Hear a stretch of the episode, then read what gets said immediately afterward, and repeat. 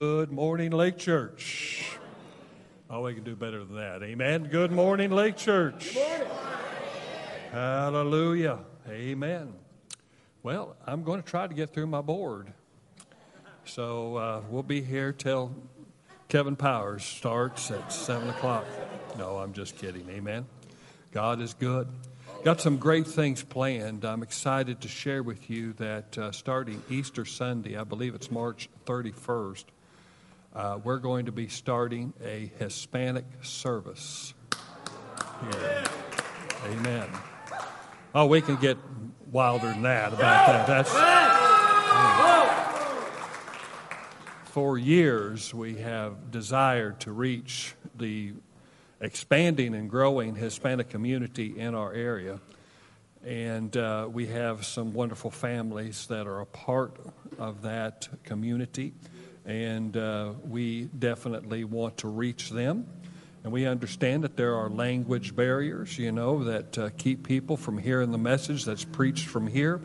And so we're going to have it at uh, 10 a.m. It's going to be at the Youth Center.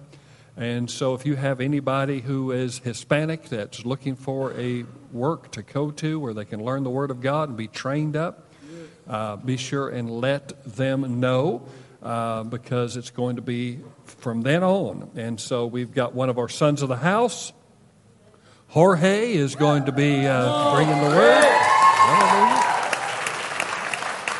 And one of our daughters of the house, Kenya, is going to be uh, taking care of that, and we're very excited about that, very excited about what the Lord is doing. We want to reach the entire community for the Lord Jesus. Amen? And then we're going to empower our gospel tent. Uh, LC Mobile is going to be mobile this summer. And uh, we have, uh, praise God, Dora and Grace. Amen. And uh, they're going to be going out. We've got five ports of call that we're going to be coming into uh, around the area, and we're going to be preaching. I tell you, these ladies, they have the best testimony of the transforming power of the Lord that I've ever heard. And that needs to be heard throughout this region. Amen. For years, they were slaves to what this region has been enslaved with. Now they're going to bring freedom through the declaration of the gospel. And so we're, going to have a good time there. And if you'd like to help with that, any of those, listen, you just see me, you just see one of the elders, one of the uh, ministers here, and we'll make sure that you get hooked up. Amen? And then, last but not the least, my son Jaden got engaged.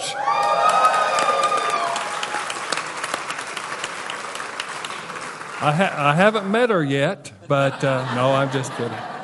I'm just kidding. Jaden is going to be marrying little Jaden, so that's uh, wonderful. Amen. And we're grateful to have the prophet uh, Kevin Powers with us and to have the Romeros with us, and they're going to be uh, helping us with praise and worship in these next th- uh, four nights. So excited about what God is doing. But I really believe that we're here right now to try to finish this board. Amen. Hallelujah. So we're going to finish it. Amen. Hallelujah. Praise the Lord. God is good. So you pray for me. Amen. You pray for me. They put Bailey's in there to keep me going. Amen. God is good. Hallelujah. Let's turn in our Bibles to 1 Timothy chapter 3 verse number 6. As you can see, I've got my board here and it basically represents three earth ages. I know that you see six, you know, earths in here are what I would consider earth. And, but it really represents three earth ages. And so I endeavored to get through this board in four weeks, but we are right here. Okay. That's not very far, okay? All right. But anyway, Genesis 1 1. In the beginning, God created the heavens and the earth. And we understand the heavens is plural, it is not singular. That means that there are three heavens according to the scripture, according to 2 Corinthians chapter 12, where the apostle Paul says, I was taken up to the third heaven. That is the place where God dwells. He ultimately rules in that realm. Then we have what is known as the second heaven, which is the psychic realm, which is the realm of spirits. And the realm of spirits is in contestation right now. There is a battle going on in that heavenly realm. We see things in the scripture over and over again where we see this battle ongoing. The prince of Grecia against the prince of, you know, Persia. These various shiftings of nations. And we've got to understand that nations are basically spiritual constructs. Do you understand that? That the culture of any kingdom or any nation comes from the heavenlies. See, we did not invent civilization. We inherited it. So we are just a mirror of what is going on in the heavenly realm. And so we, we understand that entire nations are formed in, unison with these powers that are above because we see over and over in the Old Testament that to every earthly king or potentate, there is a spiritual entity that is controlling or being the puppet master of that particular you know, ruler. Amen? And we see it over and over again. And that has not changed. Okay? That has not changed, other than their power has been eliminated into the believing church, which is the most powerful entity in the world, which we don't believe that, otherwise we'd walk into our authority more.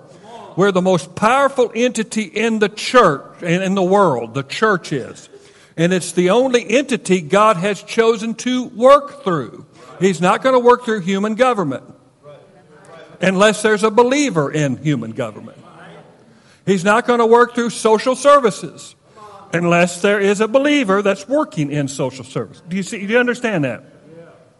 So we've constantly, the church has kind of delegated its responsibility over to these entities, and we've seen the church get powerless and government and social entities get more powerful. But now is the time when the shift is happening. When people are being aware that the church is the most powerful entity upon the earth because Jesus was the most powerful man that ever walked the earth and we are his body on the earth, that means that he is alive and well in every one of us. Amen? So we have to understand that we are in a conflict. A conflict that is not centered around us, it is centered around one Jesus Christ. That's the conflict. Amen? And so we go to Genesis 1 2, and it says, And the earth was without form and void. And that word was, and I've told you, became. It became null and void. It was not created in vain. We saw that in the book of Jeremiah. We saw that in the other prophets. But it became vain. It became tohu vabahu. It became vain. It became, you know, uninhabitable because of something that transpired between these two verses. And I showed you that many times in the scripture, a period can represent hundreds of years. That one period in one sentence to the next sentence or the opening of the next sentence could be a gap, could be hundreds of years, perhaps even thousands of years. I showed that to you in the book of Daniel. So, you know, the, the, this is important to see that there's a period after 1 1. And then it says, and the earth became without form and without void, and darkness was upon the face of the deep. So that tells me that there was a judgment or that chaos ensued in that particular phase of earth. And I showed you from the book of Second Peter that there are three earth ages that are listed in the scriptures the world that then was, the world that now is, and the world that shall be. Amen?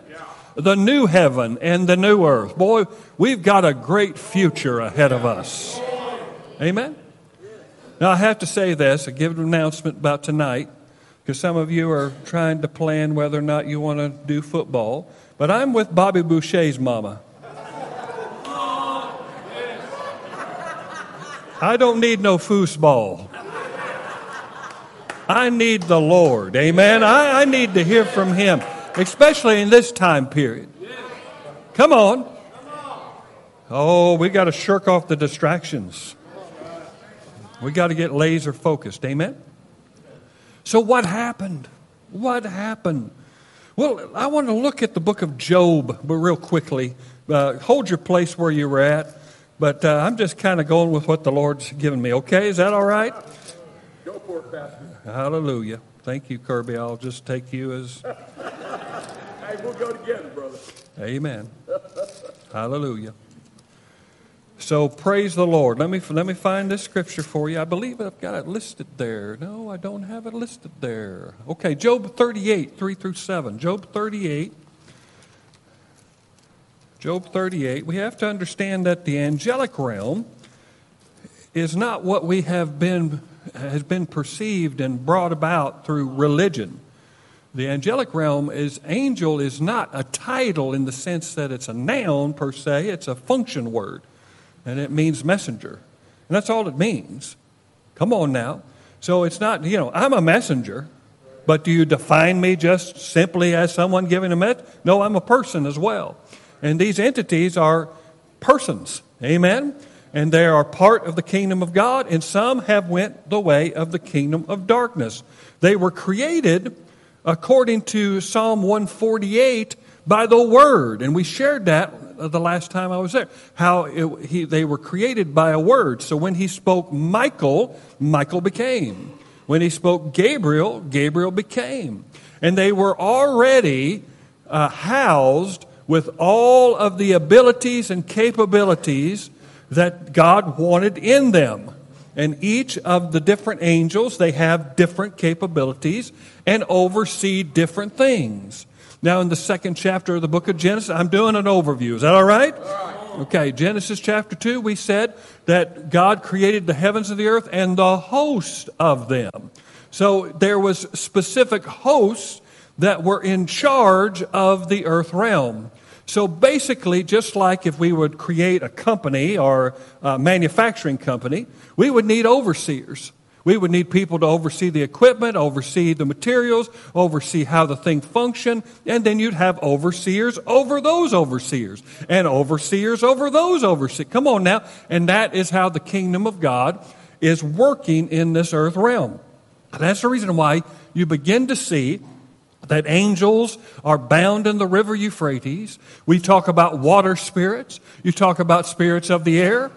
You talk about, and, and even when you get into Roman mythology and various mythologies, they will say, well, he's the god of horticulture, or he's the god of wisdom, or he's the god of this. Well, basically, what that is, is rebellious spirits that have went over to the side of Satan that were given the duty to oversee horticulture, to oversee the waters, to oversee the wind, to oversee these various things, and they're in rebellion to God. So they're using their abilities contrary to the plan of God. Got to understand that. And I mean, even Narcissus and things of that nature. These are spirits. Anti Semitism is a spirit. There's absolutely no reason why normal people should hate a different person, a, a, different people group. It's a spirit that comes on. Death is a spirit. Did you know that? Hello. But I'm here to tell you, Jesus triumphed over every single one of them. Amen. But notice this. We looked at it before in, in 38th and verse number 4. It says, uh, God is speaking to uh, Job after Job has had his pity party and his prideful rants. He says, Where were you when I laid the foundation of the earth? Tell me if you have understanding. Who determined its measurements? Surely you know. Or who stretched the line upon it? On what were its bases sunk?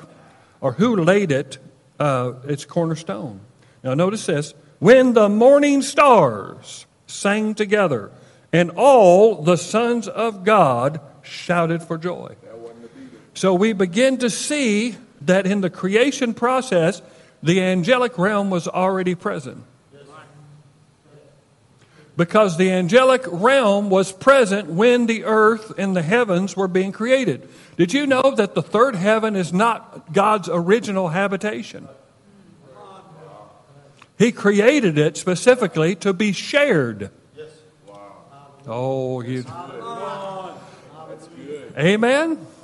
That's not his original habitation. He created the heavens and the earth, so it wasn't created until he decided to create it. Amen?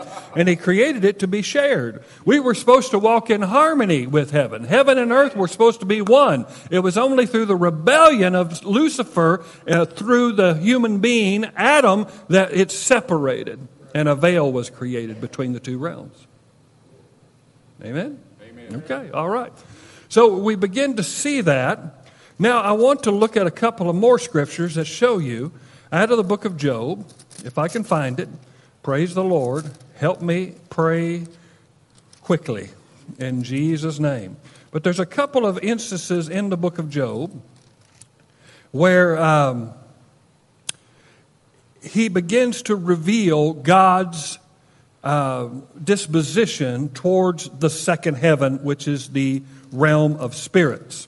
And in, in uh, Job chapter 4 and verse number 18, Job chapter 4 and verse number 18, he says, Even in his servants he puts no trust, and his angels he charges with error.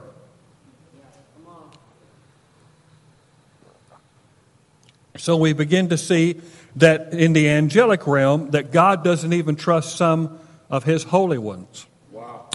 In Job 15 and verse 15, and verse 15, it says, Behold, God puts no trust in his holy ones, and the heavens are not pure in his sight. Pretty amazing, amen? Okay? So what happened? Well, let's go to our scripture, 1 Timothy chapter 3. 1 Timothy chapter 3. Well, let me let me get it.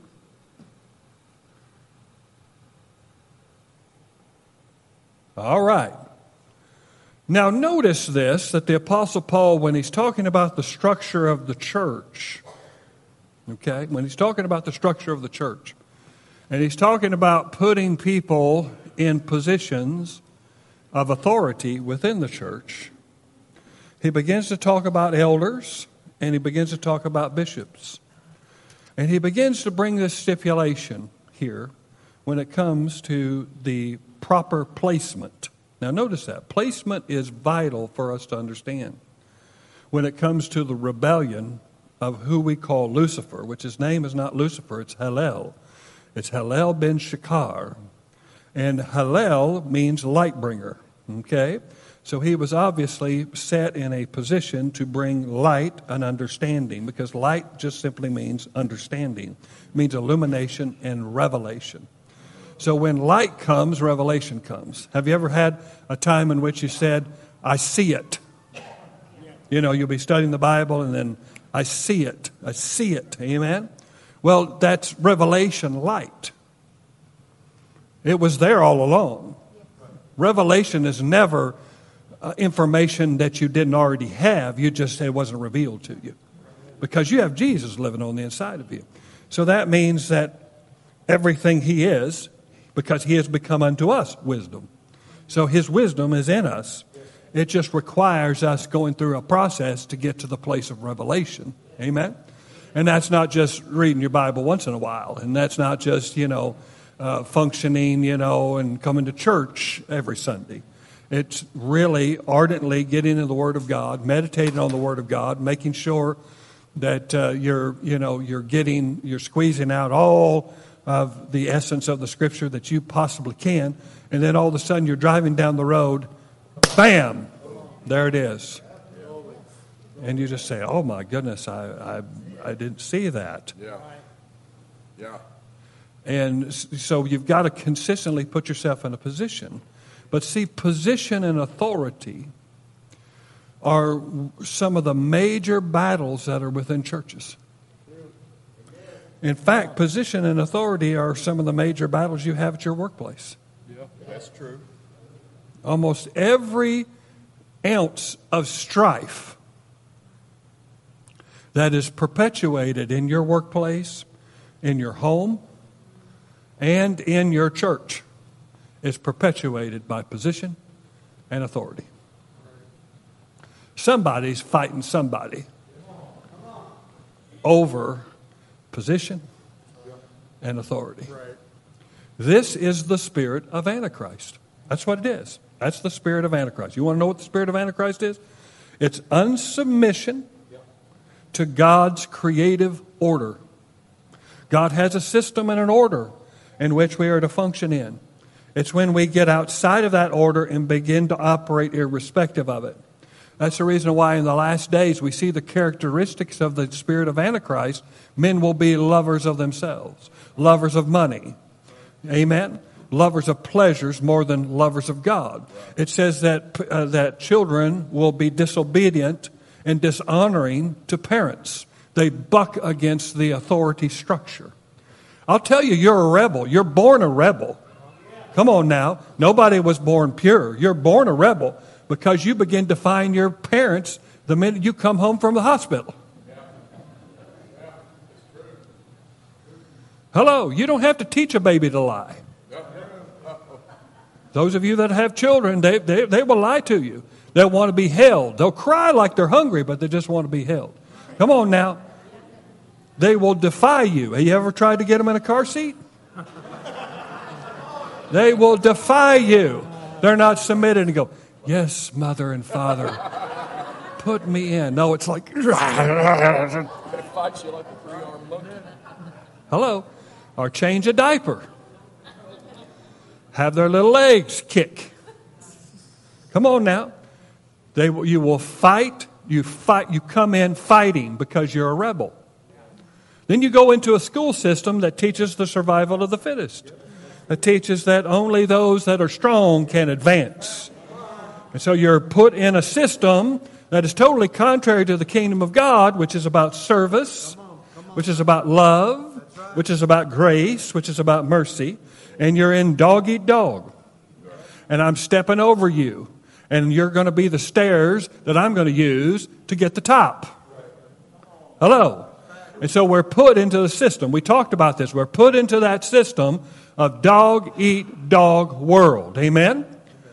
And so we have to understand that the spirit of Antichrist is a spirit that attacks authority. Right. I shot the sheriff, but I didn't shoot the deputy. Come on now. Fight the power. Come on now. We love those songs. We just love them, man. They, they just energize us and stuff. Why? Because we're rebels by nature before Christ enters our hearts. And that rebellion ha- also has to be renewed out of our minds because our mind still wants to side with the flesh. And so when we get told to do something, we hate it. We absolutely hate it. Hello. Does anybody like to be told what to do? No. Nobody does. Nobody does. Well, you need to do it this way. And it might be right. Like, like, don't run with scissors. I'll show you.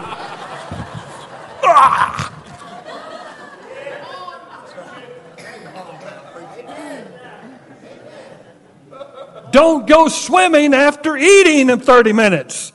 And you're over there. Oh, Come on now. But we don't like being told what to do. No, we don't. We don't like it at all. You need to stop this. You need to stop doing that. Right.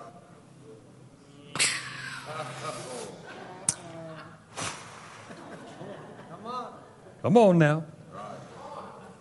Hello. Because the law awakens those rebellious desires. Amen? Hallelujah. It's actually the grace of God that suppresses. Oh, you know, you God's, God is opposite of the world. Yeah. I mean, that, that, I know that seems Sesame Street, but you got to say it over and over and over again. Because people think, well, I just look at this world and I see God. Well, no, no, no, no. Sorry. This does have its fingerprints, Yeah. but it's corrupted. Yeah. Yeah. Come on now. The Bible says don't love the world. Come on. Hello. Neither the things that are in the world. Okay? So there was something that happened. That's what I'm trying to get to. The spirit of rebellion. Notice this. When it talks about bishops and elders and deacons, he says he must not be a recent convert. Notice that. He says, don't be a recent convert because what happens with a recent convert? Yeah. When I first got born again, Yeah. I felt I could take on the world. Yeah, that's right. And I felt I was already ready. Did you ever feel that way? Well, I'm ready to go back to the bars and win everybody that, that I used uh, that I was just with Saturday night. It's Sunday morning, but I was just with them Saturday night. I'm going to go back in because I can take on the world. Greater is He that is in me than He that is in the world. I'm going to I'm going to high step it, and I'm going to go in there and I'm going to tell them about Jesus. I'm going to win everybody, and then all of a sudden, next Saturday night, you're you're taking down a cold one with them because you weren't ready, because you were just a novice. There are people that think they're ready for ministry just simply because they're called. You know, I was down at the altar, and the Lord spoke to me, and He said, "You're called to the nations." I remember at Rhema, we'd sit there, you know, and, and, and we'd have what was known as exaltation. And uh, they would have a time in which they were talking to the second year graduates. And so we had to go, it's cold outside. It's cold and snow. So we had to go out into Rooker, which is a very small, I mean, remember that? The halls of Rooker. And so you're, you're, you're just packed in there like this, you know. And you have, inevitably, you'll get that guy that's the close talker. And everybody in my Bible school thought they were going to be on radio because that was a big deal back then. Radio, and they were going to have a plane.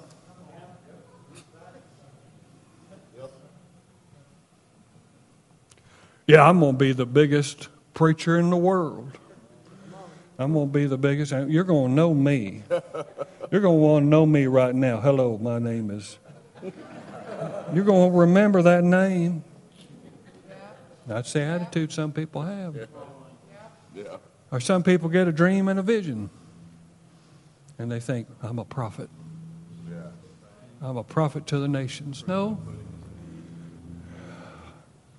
You're not going into the realm of the prophetic, you're going into the realm of the pathetic.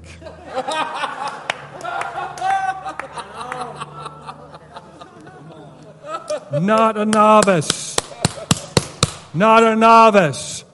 And you can be in the church for 15 years and be a novice. You can be a church for 25 years and be a novice. You can be a church in 50 years and be a novice. There's a whole lot of them out there. Well, I don't believe that way. Well, show me scriptures. Scriptures? Mama said, Grandma said. That's a bad. Come on, not a novice, not a recent convert or he may become puffed up. There we go. Big old puffed up heads. Hello. Get a little bit of knowledge, get a little bit of understanding.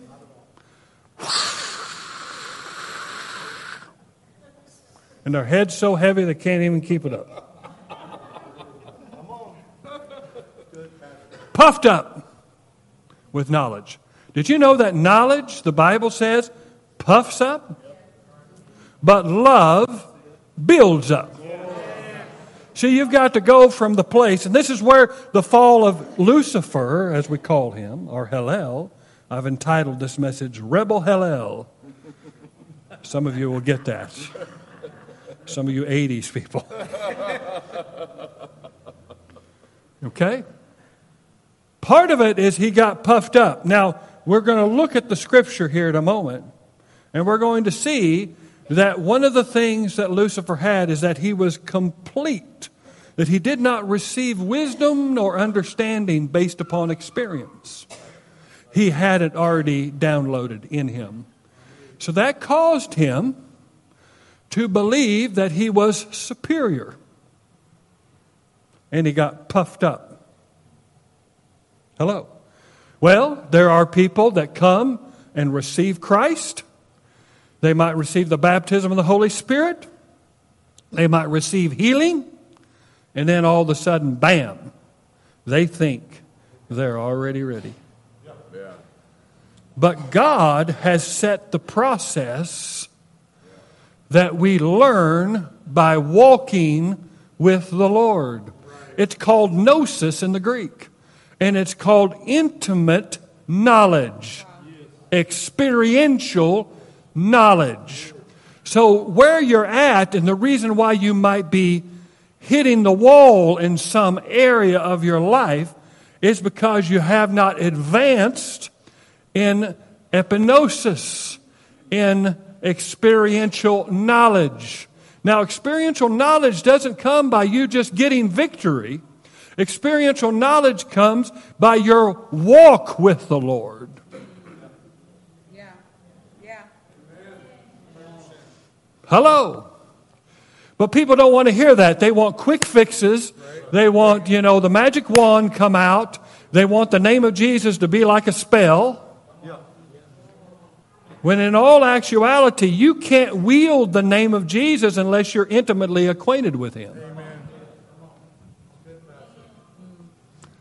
So notice, puffed up with conceit, pride. Pride was the downfall of the wicked one. And then it says, and fall into the condemnation of the devil. So understand that the condemnation of the devil has to do with where he was placed, his placement, his rebellion against that placement, and wanting to get outside of his plan and purpose that God set for him. The fact that he used his giftings and talents that were given to him as a means of self glorification. He began to see that, began to believe that he was the progenitor of his gifts. And there are many ministers that operate that way in the world today. Wouldn't you say that? They believe that they are the ones that are bringing about.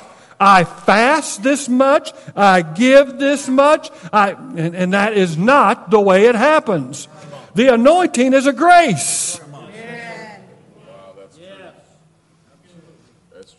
Now, can fasting help my sensitivity to that grace? Yes. Can reading my Bible help me in my sensitivity for the things of God? Absolutely. But it is not the basis by which those things work. Those things work because they're a grace and a mercy from God.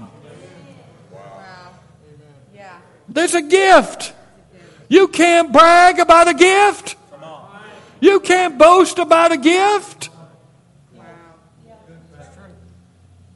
Uh, this month I'll be at ORU. I go there every year, and they want me to teach on public speaking. And I remember I got up there and I said this I said, Listen, you, I know they're teaching you how to develop sermons and how to develop. I said, but majority of what I do, I can't teach you because it's a gift. I said, you know, I can't, I can't give it to you because I don't know how it works. I don't know how it works. I don't know how I can come from fighting with my wife Yeah. We've all done it. We've all done it. To being up here. I've said too much. to being up here. Some of you are looking at me. Wrestling with my kids. Not getting enough sleep. And then get up here and the Holy Spirit just. I can't explain it. Amen? So we see that the condemnation of the devil has to do with placement and power. Let's look at Ephesians chapter 2, verses 1. This has really been a key scripture for us in these sessions, and also, you know, I was just in Wichita, and it was, it's just, it just has been exploding with revelation knowledge. It talks about our condition. It says, And you were dead in your trespasses and sins, in which you once walked, following the course of this world, following the prince of the power of the air, the spirit that is now at work in the sons of disobedience. Notice this you once habitually walked, following the course of this world. We told you that that's the world system, and we'll get down to it when we start a little bit further down the graph there. And uh, it says, following the prince of the power of the air. Now, notice that. In the air is, or of the air, is very important. It's an important phrase. In fact, it's listed in the first chapter of the book of Genesis, and it talks about that man was to have dominion over the birds of the air. Okay?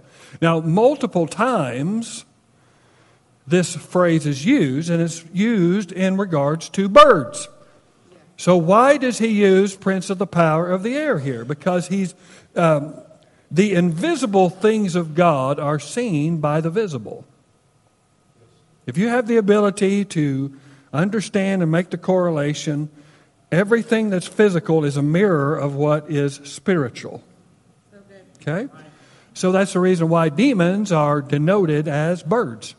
In fact, in Mark chapter 4, it talks about the sower sowing the word and immediately the birds. Okay? So he's telling you that Satan is not in hell. That's right. Now, birds, their general domain is the air. Now, you'll see a bird on a tree, you'll see a bird on the ground getting seed, you'll see a bird on top of your house, but its domain is the air. In fact, it's created specifically to fly. Amen? If you see a bird that doesn't fly, then you're seeing a bird outside. Oh, you're not getting this. Outside of its original design. Amen? In fact, a bird that can't fly will die. It will die. Even though you feed it, even though you water it, it will die because it's not doing.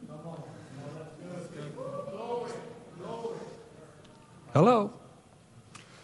So it shares with you that he's in the air. And the word air is A E R in the Greek, and it means atmosphere around the earth. It means the oxygen atmosphere around the earth. So we see where his kingdom is.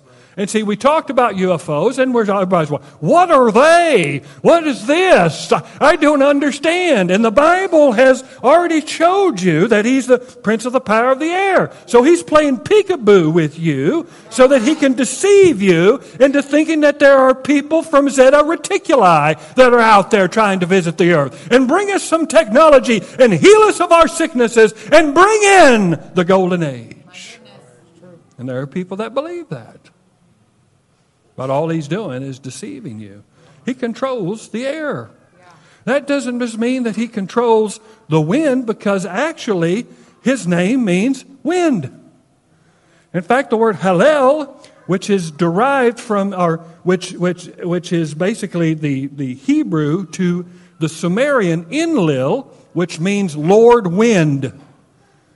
Now, that's just not a nickname for you, Dad, but it is some of you get that in a minute.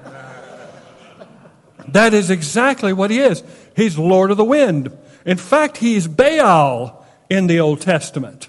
And Baal means Lord of the wind, Lord of, you see, the storm god. So who creates storms? Hello? See, you can find instances in the Bible where God created a storm, like in uh, Jonah's account. Because Jonah's disobedience, he needed Jonah to go to Nineveh. A storm was created to get him to be cast overboard. But it wasn't a storm that destroyed people. But the storm that came against Jesus as he's trying to go to the demoniac of Gadara, that was meant to sink their ship and destroy them. And that was done by the prince of the power of the air. See, we don't have storms unless there's wind. And we just saw in Job 38 that they were around when this whole ball was created. So they understand the physics of everything. That's the reason why they can come in and out of the veil. That's the reason why they can do things that are supernatural. That means that they can mimic God in some way because they know how it's manufactured, how it's created, and they know the shortcuts. And in fact, most secret societies in our culture today are in the pursuit of this secret knowledge. Did you know that the industrial, the military industrial complex knows how to create weather? They know how to change weather. They know how to make it a drought in an area they want to take over. They know how to flood it. Yeah. And they got this information not because we're just so educated and smart. They got it from the unseen realm. Are you with me? Okay, I better get moving here. All right. So there is a dispute that is happening. And so he says, the prince of the power of the air, the spirit that is now at work in the sons of disobedience. He is not talking about human beings there. The sons of disobedience are angels. They were once sons of obedience. Oh, get a hold of that. They were once locked into their place. They were once fulfilling their responsibilities. They were once fulfilling their duties to the kingdom of God and to their Creator. But they decided to err and get into disobedience. And now the spirit of the prince of the power of the air has now transferred over to the angelic realm. And that's the reason why God says, I can't trust my holy ones.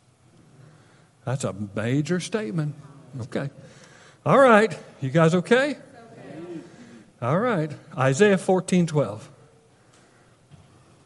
Isaiah 14 12. Here's where we get to it. Amen? I've said all that to get to this place right here. Isaiah 14 deals with the fall of Lucifer. It starts off with God speaking to the king of Babylon. Now we have to understand that with every physical king, there is a spiritual dimension that's over that king. That there is a spiritual army or backing or kingdom that is influencing and flowing through, come on now, this government.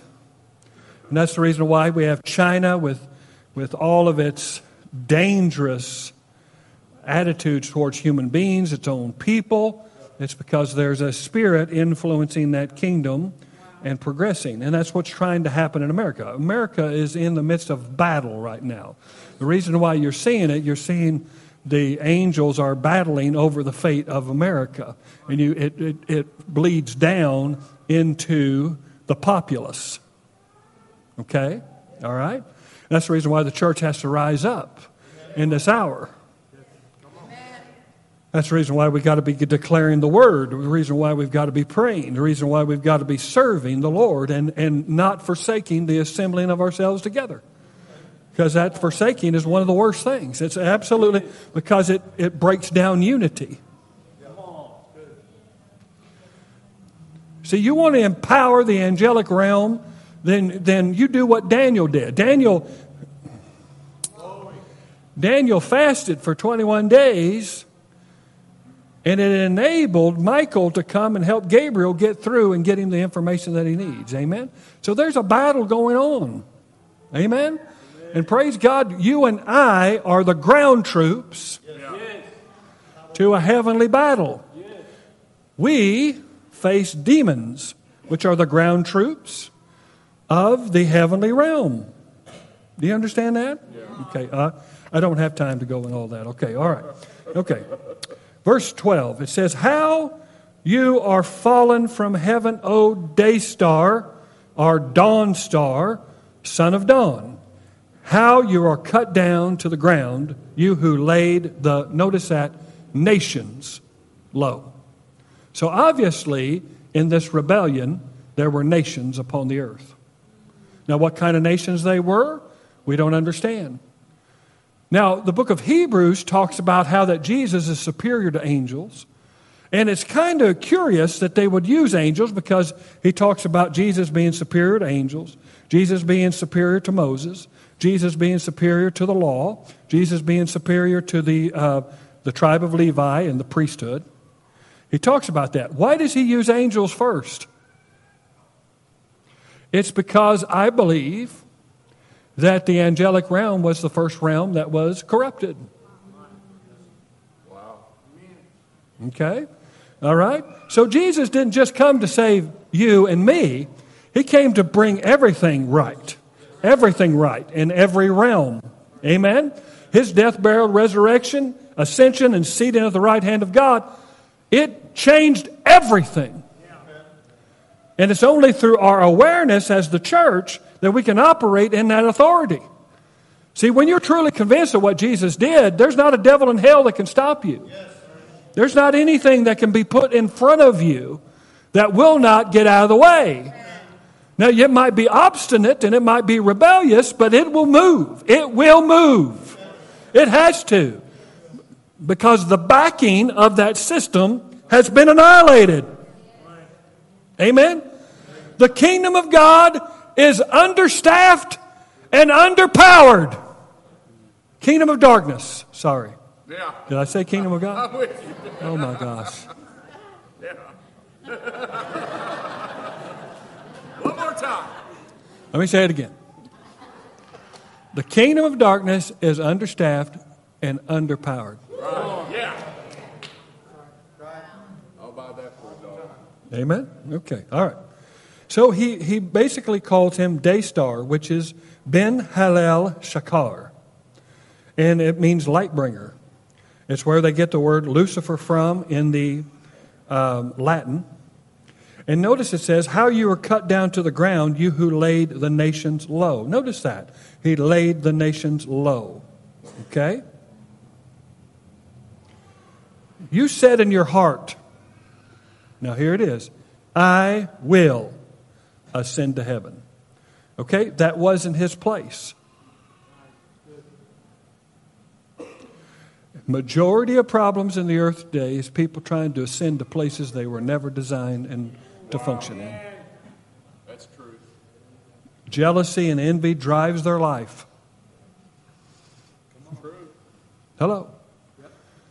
There are people that want positions of power, positions of influence that they have no business being in, or if they would just simply cooperate with the plan of God and let His process work in their life, they would find themselves in their God given position. But yet, they still fight and rail. Every pastor, every leader of every company, every boss, every dad has faced these things. Even in your own home, there just seems to be an obstinate attitude towards fathers. Come on now, you know it to be true. Right. We fight with daddy. We think daddy is, you know, making the rules and keeping us from doing things. And, and that's the same attitude people have towards the Lord. And it's not. And it's, this attitude came from the spirit of Antichrist. It came from the progenitor of that, which is Lucifer. Amen? Okay? All right. So he says, I will ascend above the heights of the clouds. I will make myself like the Most High. Notice that. I like this. It says this. I'm going to read it again. I will send the heavens above the stars of God, which is represent the highest above the angelic rank, because stars in the scripture mean angels. He says, I will set my throne on high. I will sit on the mount of assembly in the far reaches of the north. I will ascend from the heights of the clouds. Now, notice this next phrase I will make myself like the Most High. That's where the spirit of this age is coming in, where people will say, I will make myself a woman. I will make myself a man. I will make myself this. I will make myself a cat. I will make. Yeah. Yeah. Yeah.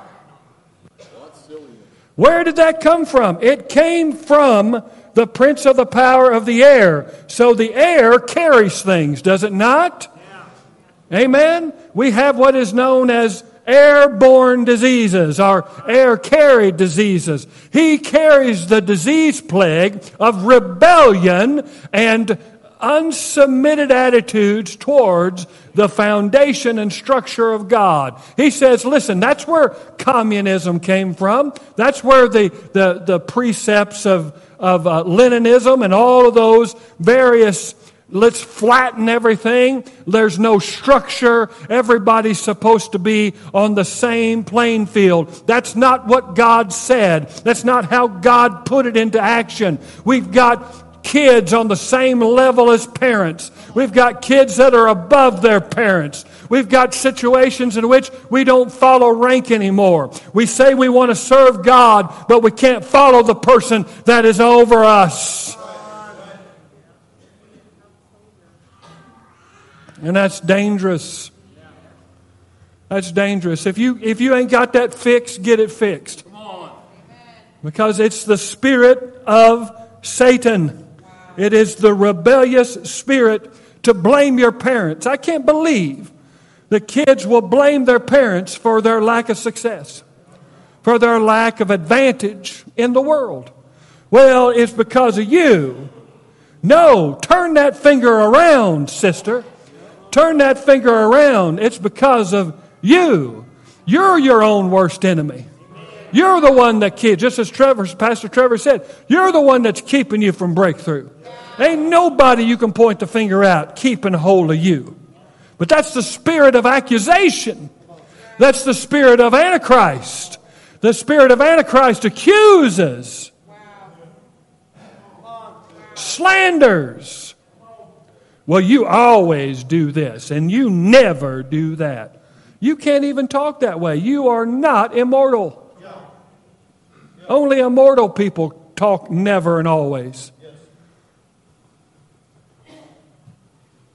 Hello. Oh, this is preaching real good. Look at verse number 15. Let me find it on my. But you are brought down to Sheol, to the far reaches of the pit. Those who see you will stare at you and ponder over you. Is this the man who made the earth tremble? Who shook kingdoms? See, he's not, he's not all that. See, he, he operates in the realm of deception, what you cannot see, and he preys upon fear. He says, Who made the world like a desert and overthrew its cities. Now, notice that. That's exactly what happened chaos. He brought chaos into the world. The theologians call this Chaoskampf. It's where chaos came into the earth because of disorder. Rebellion is disorder, it's entropy. It's one of the laws of physics in this world. But entropy was not an original law of God's physics it was brought in by the adversary. Amen? Hallelujah. All the earth, all the kings of the nations lie in glory, each in their own tomb. But you are cast out away from your grave like a loathed branch clothed with the slain, those pierced by the sword who go down to the stones of the pit like a dead body trampled underfoot. Notice that. Now you know why Jesus said this in, in John chapter 8. He says, He was a murderer from the beginning. But yet I don't see any murder in, in Genesis chapter 3. When did it happen? Now, some theologians will tell you that Lucifer fell before the creation of Adam, and there are some theologians that will tell you that Lucifer fell along with Adam, that they conspired together. And I'm not against either of those views. But there are some interesting things in Genesis chapter 2 that lend me, Genesis chapter 1, Genesis chapter 2, that lend me to believe it was before. Because Adam was told to subdue the earth. Now, there, you don't subdue something unless it's hostile.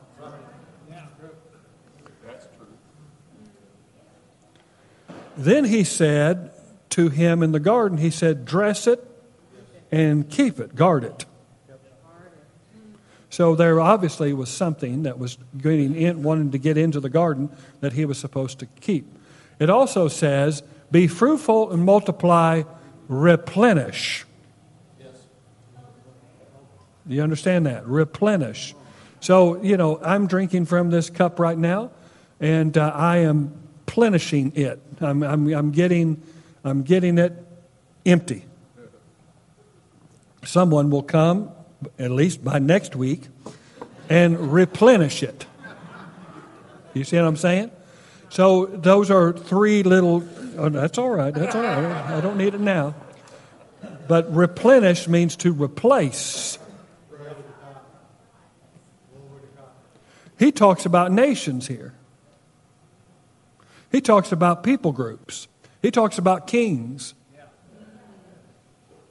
He's talking about the first earth age that ended in chaos. And it was not the flood of Noah, but it was the flood of Lucifer, as theologians tell us. And this flood destroyed the earth. Noah's flood did not destroy the earth. It was over all the earth, but it did not destroy the earth. In fact, when the waters receded, the earth became back. It, there was no change to it whatsoever. And in fact, many of the monuments and temples of the antediluvian world were still up. And they went back to them and began to worship. Oh, come on. Okay, all right, okay. I'm getting a little too deep for you. All right, that's all right. All right, let's look at another passage of Scripture in Ezekiel, and I'm going to finish it up right now, okay? Ezekiel, we got time? Yeah, we got time. Ezekiel chapter 28. Ezekiel chapter 28. This is the account from the prophet Ezekiel. I'm going to start with verse 11. It says, Moreover, the word of the Lord came to me Son of man, raise a lamentation over the king of Tyre. Now, notice in the first of the 28th verse, he's talking to the prince of Tyre. But then he shifts to the king of Tyre. Now, the word prince in the Old Testament does not carry the, the uh, connotation that it has in our culture, in Western culture, where prince is just simply the opposite or the, uh, or the other gender of princess. That's not what it means. It means principality, landowner, it means real estate. It means that they are over territory. Amen? Now, if you look at the 32nd chapter of the book of Deuteronomy, you will find that the earth was dispersed to the sons of God at the Tower of Babel, and that they each took people groups and created civilizations and nations based upon the particular gods they were following. And it says that they offered their children and sacrifices to demons, which is the Hebrew word shadim, which just means territorial spirits. So there are spirits that are over territories, over regions, and over nations. Okay? And so the, these territories, and so when it talks about a prince, it's talking about someone that is over a territory. So now he shifts and talks to the king of Tyre. The king of Tyre is the entity that is above the physical prince that owns the physical property. And that's the reason why I say this that dominion was not given to Satan, authority was. Dominion comes through flesh. See, you, God, even God cannot exercise. I know people have a hard time with, but even God doesn't exercise unless through the doorway of the flesh. Otherwise, why did Jesus have to become a man? Okay? Eventually, Antichrist will be that expression for the wicked one to have full access to the material realm and have that dominion. And he will have dominion for a time, for seven years. Even dominion over the saints of God. Did you know that? People say, well, I'm not going to get saved until I see the rapture. Well, I'm telling you, the Antichrist will have dominion because the same authority that you and I exercise will not be valid in that time period. Mm. That's the reason why he says he will overpower the saints. He will kill them and slay them. Right now, there is a group of people that would like to see each and every one of us that are assembled here in prison or dead, but they can't do it because of the kingdom of God, because of the authority that we have. Come on now. There is a restrainer. And once that restrainer is taken out of the way, Antichrist will have rule and he'll be able to destroy the saints of God. Now, that doesn't mean that people won't be saved during the tribulation. The greatest revival will happen during the tribulation period, but they will pay it mostly with their physical lives. So I think you need to get saved today. Amen? Okay? All right. Notice this. Five more minutes. All right. You were in Eden. Well, the prince of Tyre wasn't in Eden, but the king of Tyre was. You were in Eden, the garden of God. Every precious stone was your covering the sardius, the topaz, the diamond, the beryl, the onyx, and jasper, sapphire, and the emerald, and the carbuncle. And crafted in gold were your settings and your engravings on the day that you were created, they, they were prepared. So here we're seeing a creation that was prepared and that he was given these beautiful stones that represented the kingdom of God. And actually, they represent the foundations of the New Jerusalem. Only there's nine of them listed here. So that shows me this that Lucifer was not the choir director, he was a priest. He was a priest. He operated in the same priesthood that we're being trained for. Amen? He only had nine because the three levels that were left in the heavenly Jerusalem were not done yet. He rebelled in the midst of receiving the ninth stone to the twelfth stone. And it was only in the book of Leviticus where we see Aaron being given a breastplate with these nine stones and these three added stones to it, representing the kingdom of God through the 12 tribes of Israel. So basically, what he's saying is, and this is what the Apostle Paul tells us, is that it is through the 12 tribes and the 12 apostles that the foundation, oh, come on now, that the foundation of the kingdom of God on earth is being laid. And those 12 stones represent those things. Come on now. Now, each stone represents a certain classification of the Messiah. So here we have this angel that is created with these stones. Now, let's read a little bit further, okay? All right? Doesn't mean that he didn't lead a song or two. I'm not saying that. Doesn't mean, because what does a priest do? A priest educates, teaches people about God, points people towards God, intercedes on behalf of people to God, does the appropriate sacrifices to God on behalf of others. That's what he was. Okay, now notice this. You were an anointed guardian cherub, verse 14.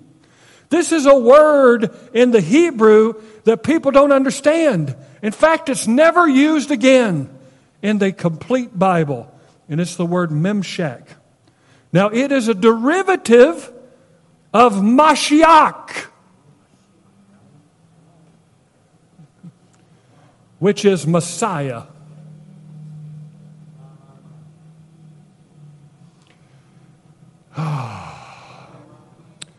Satan knows he can't beat God the Father.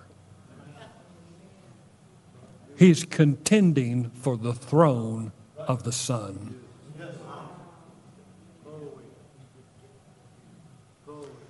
Because he was created to be the anoint, as the King James says, the anointed cherub that covereth. The actual Hebrew means the long winged one. Wings represent protection. So that leads me to believe, and I hope that you will see it as well, that he was called to protect a part of God's creation. And through his ability to be a priest, he was to educate that civilization to where heaven could come upon earth, which the New Jerusalem is heaven to earth. He was constructing God's city that would eventually be upon the earth and stay upon the earth forever. But yet he rebelled in that process. And I'll show you why he rebelled here, okay? All right. Now, notice this. I placed you, now notice this. I placed you, I placed you, I placed you, I placed you, I placed you. What is one of the number one conflicts in the world? Placement. Well, I think I should be doing that. What in the world? Who, what in God's name are they doing there? I'm smarter than them. Oh, my boss is the stupidest idiot I've ever known in all my days. Come on, these are this is the spirit of Antichrist. You think you're cool doing it. You think you're getting a few laughs around the water cooler. But you're actually yielding to the spirit of Antichrist.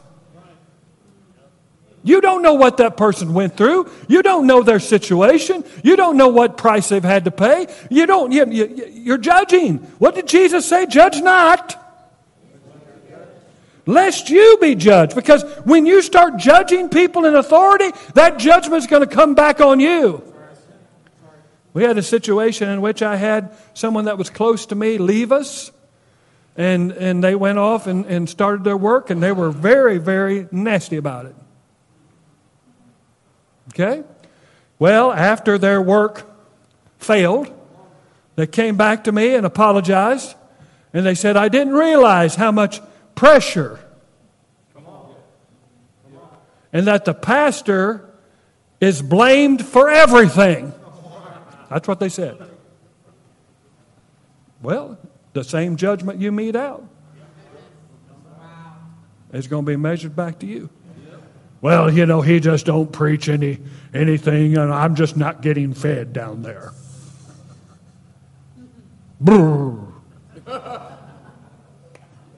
Come on now.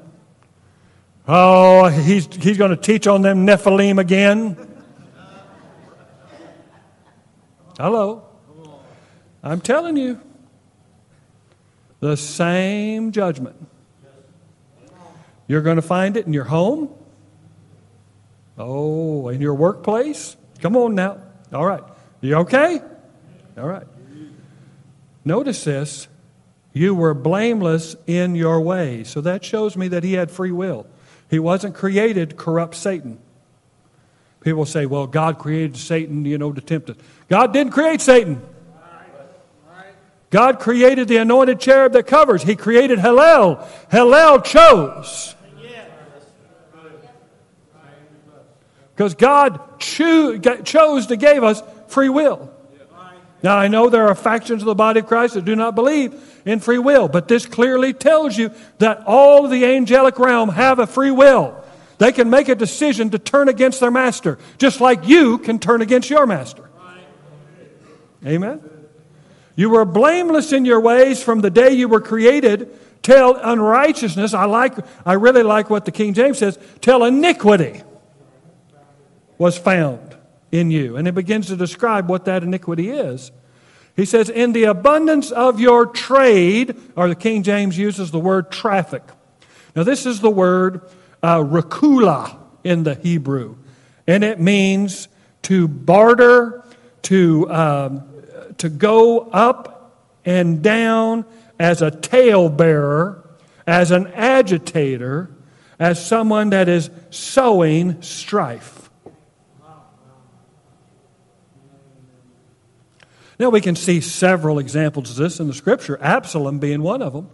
Absalom, by the city gates, he's been exiled first by his father, brought back into the, uh, into the palace by invitation, but yet segregated from David. And so he broods and gets mad because he's not fully brought in. The banished one is not fully brought into right relationship like the prodigal son. He's put in, he said, I'm not going to eat with you, I'm not going to see you. When I'm here, you need to be somewhere else. So he brooded and was upset. And that's, that's, that's exactly a, a mirror of God and Lucifer's relationship. And so he gets out by the city gate, which is the place of influence, and he begins to begins to judge the people because they know his position as a son of David, as a prince. And he says, Well, if I was king, and that's exactly what he was doing. He was going around to the angelic realm. He says, he says, You know what? Can you believe this? Can you believe he's asking you to do this? You know, you could be free of this. You don't have to. How, how about this? You don't have to go to church all the time. What are you going there all the time for? I don't understand it. I don't understand. You're serving again? You're serving those babies again? Oh my gosh. See, they're trying to keep you from your reward. And many times, you know, oh, you don't need to listen to him. He's full of hot air. Come on. Come on. That's what he was doing. It was as small and intricate as that. Using his words. Well, what does he do today? What does he do today? He uses words. They don't appreciate you. No one cares about you. You just need to quit. I'll tell you, and he'll give you this picture on the inside of you just breaking loose, cussing them out, even murder. And that's what he did. He just began to weave his tales, talk to people. This is what happens in church splits. It's what happens when problems in church arise. One person will get disgruntled with the leadership, and they're telling 15 others about it. That's the same spirit, friends. It's the same spirit. That's the reason why Jesus said, if you have fault with your brother, go to him. And if he won't listen to you, then you bring in others. Do you understand that? See, Jesus is about peace and he's about, you know, unity. Satan is not. Amen? And it says, Trade were filled with violence in your midst, and you sinned. So I cast you as profane thing from the mountain of God. Now notice this the Garden of Eden was on a mountain. And it says, And I destroyed you, O guardian cherub, from the midst of the stones of fire. The stones of fire is the very throne room of God. It's where the seraphim that uh, Isaiah saw in Isaiah 6, where he took the tongs of the altar and put those burning stones and put it upon his lips. It's where the Ancient of Days sits on the stones of fire. So he was close he was not an outlier. That's the reason why Judas is a type of Lucifer. He was in the presence of the Lord, but his heart was not with him. He had motives that were irrespective. He didn't like his place. This is way better than you're saying amen. I, I tell you what. I, I tell you what, this will save you some money. Notice this. It says your heart was proud because of what?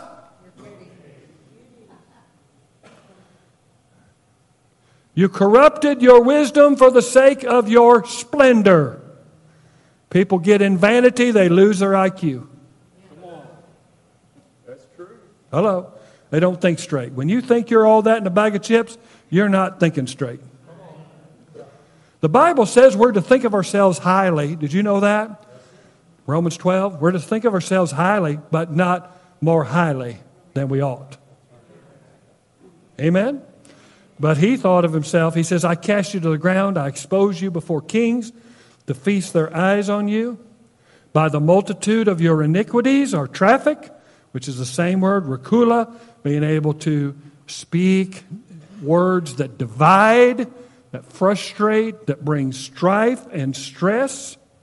He says, uh, So I brought fire out from the midst. It consumed you, and I turned you to ashes on the earth. Notice that, on the earth, not in heaven. People say the rebellion was in heaven. Jesus said, I saw Satan fall like lightning to the earth. He tried to ascend, he was cast back down. And I believe the minute he was cast back down, the chaotic flood came and judged that entire nation that he had led in rebellion to God. Amen? He says, I turned you to ashes in the, uh, on the earth in the sight of all who saw you. Now that tells me this his angelic powers are stripped.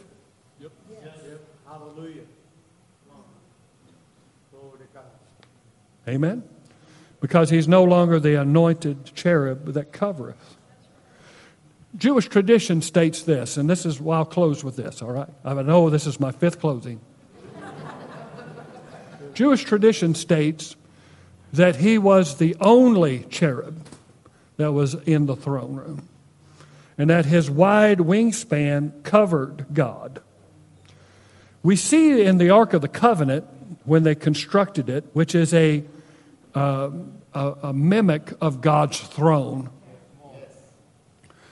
Because that's really what it is it's a throne. You see two cherub, and the wingspan is over, you see, the mercy seat. Jewish tradition states that because of Lucifer's fall, God decided that he needed two cherub instead of one that could rebel. Now, whether that's biblical or not, I don't know, but it makes sense to understand that he had the longest wingspan, and that's what his name meant, is that he had the longest wingspan. He was over a creation.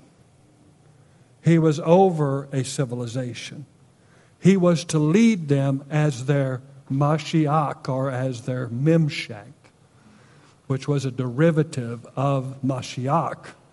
He was to lead them in the producing of a eternal heaven and earth marriage. And he rebelled against that because he didn't like his place. And I'll tell you, oh, look, let's go over to Psalm 8. This is, this is it, guys. This is it, I promise. Are you learning anything? This is, this is the problem. See, Satan didn't want to serve. He didn't want to serve. Lack of service in the heart of a believer is the spirit of Antichrist. Let me say that again. Lack of service in the heart of a believer is the spirit of Antichrist. When we don't want to serve and do what God's asking us to do, or even what God, the people that God has put around us and above us, ask us to do, and we rebel against that, it's the spirit of Antichrist. Now, I'm not saying that you're called to be an automaton. I'm not saying that you don't have free will to make decisions. I'm not saying that you shouldn't pray and seek the face of God about what you're to do. But I am saying that if you continue to resist to serve anywhere in any capacity, you've got the spirit of Antichrist.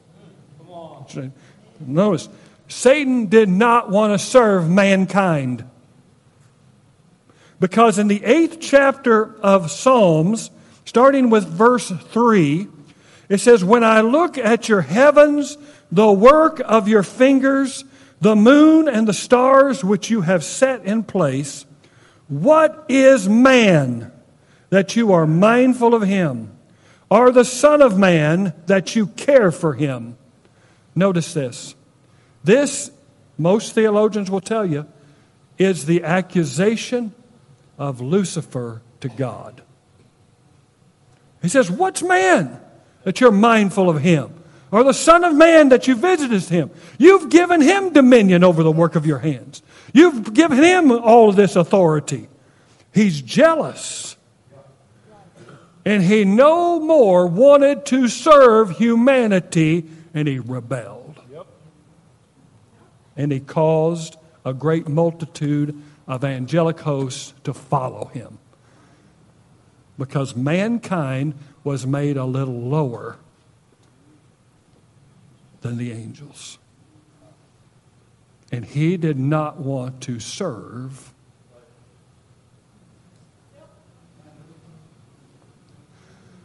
And in fact, you know, I'm not a big, you know, I don't believe in the Quran. Okay? Don't believe in the Quran. I believe it's a false message. But even in the Quran, it says that Satan rebelled because he was jealous over Adam.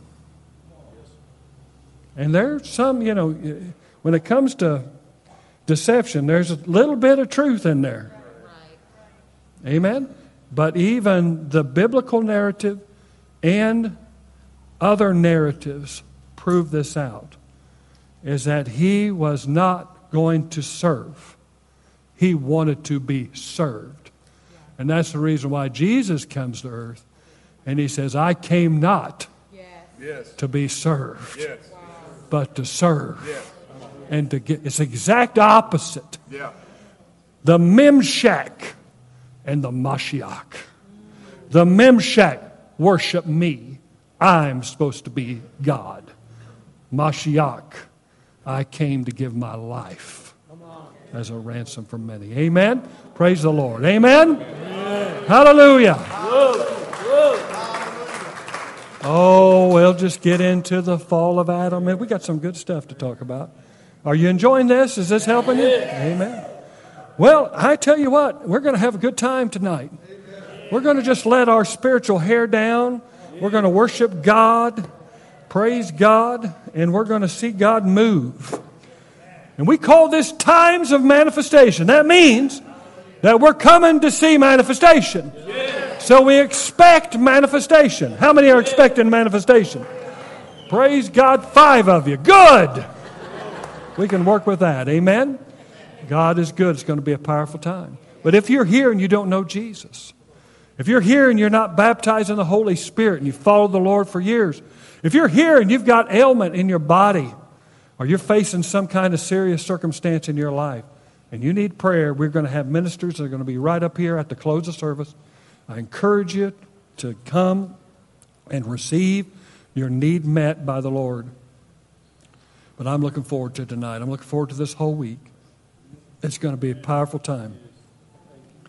It's not just going to be a visitation, it's going to be a habitation. And you got to come with your expectors on because rain doesn't fall. Rain doesn't fall. There's a demand that pulls the rain out of the cloud. Come with that demand tonight. Come with that demand Monday night. Come with that demand Tuesday and Wednesday night. God has something with your name on it through these services. Amen? You believe that? God bless you. You're dismissed. We love you.